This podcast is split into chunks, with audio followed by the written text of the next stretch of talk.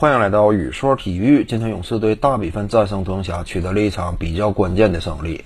因为我们清楚啊，之前呢，勇士队在输掉一场比赛之后，已经掉出了西部前八行列。这场比赛拿下之后呢，重返西部前八，这个至于信心的支撑啊。重要性还是挺强的。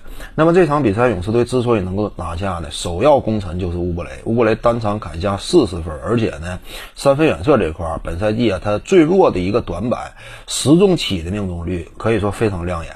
他不光是打出了本赛季的最高分，我要是没记错，这也是他生涯当中的最高分。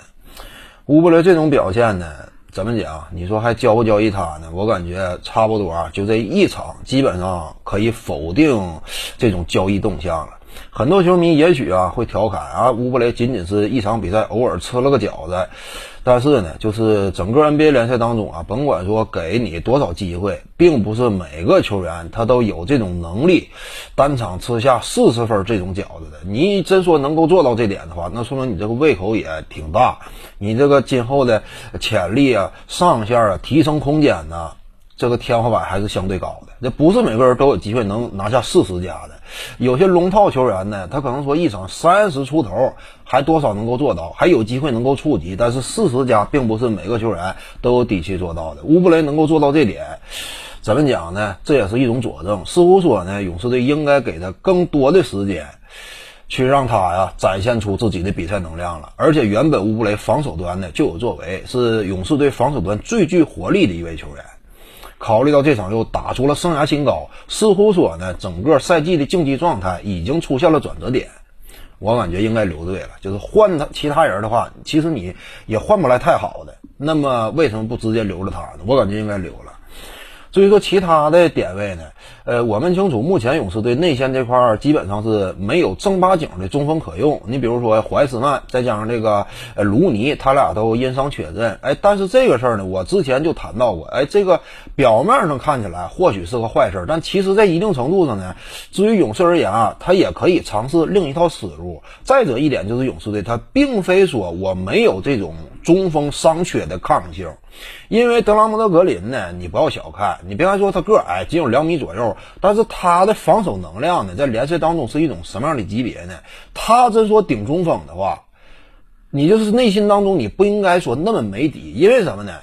格林在联盟当中跟中锋对位啊，就哪怕是低位杀气，哎，目前联盟当中的呃第一大前。打小个这种情况之下，你也不是不能讲，就是他甚至在小个这种情况之下是第一中锋首选。浓眉哥安东尼戴维斯打格林都相当吃力，就是整个职业生涯，你真说浓眉啊，呃，挑一个我有点打不动的这么一种这个内线的对位对手的话，可能说也就是当蒙德格林了。所以呢，格林挺中锋啊，这个问题不是很大，而且他一旦说打上中锋呢，还能够捎带手解决哪一点关键问题呢？那就是勇士队的空间问题。格林是没有太明显的这个射程，但是他也比什么要强呢？就是他跟卢尼和怀斯曼一块儿登场的话。这会儿勇士队压力更大，因为那就是两大内线他都没有十足射程。现在你改变一下阵容之后呢，我们看到这个安德森提上首发之后啊，这场比赛也打的极其全能，送出了五次助攻，远射这块儿哎也投中了两记三分远射。哎，他跟格林一搭呢，你就发现整个格局发生一改，就是场上的进攻远射黑洞不像以往那么多了。以往是就算乌布雷啊，他这个手感好点，你起码内线这两个人他都是没有投射的，你这个压力仍然大。现在呢，乌布雷手感在一起来，那场上基本上也就是格林这么一个远射黑洞了。哎，那其他人这个压力瞬间被释放。而且乌布雷呢，呃，他逐渐随着赛季的深入啊，远射这块他的信心也在提高。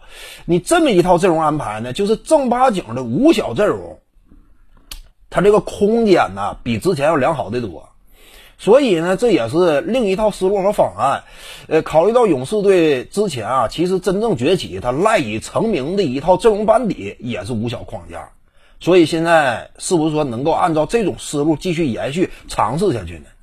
安德森呢，本身也属于什么，在目前的勇士队角色环境当中，呃，攻守俱佳的类型，防守端有活力、有能量，进攻端这块呢，哎，他能做的也挺多。他不光是简单的一个外线射手，似乎说还有其他方面的能力。你这么一进行调整呢，其实面对目前联盟当中的绝大部分球队，压力没有想象中那么大，因为格林原本就是低位硬扛的好手。再加上解决了空间问题，我感觉这相当于在一定程度上给勇士队啊打开了稍微另一扇大门，有了另一套呃比赛进行的思路方向，这个也算是呃一种关键收获。本期呢就跟各位聊这儿，如果你喜欢本视频呢，点击屏幕右下角订阅，咱们下期再见。徐静宇的八堂表达课在喜马拉雅平台已经同步上线了，在专辑页面下您就可以找到它了。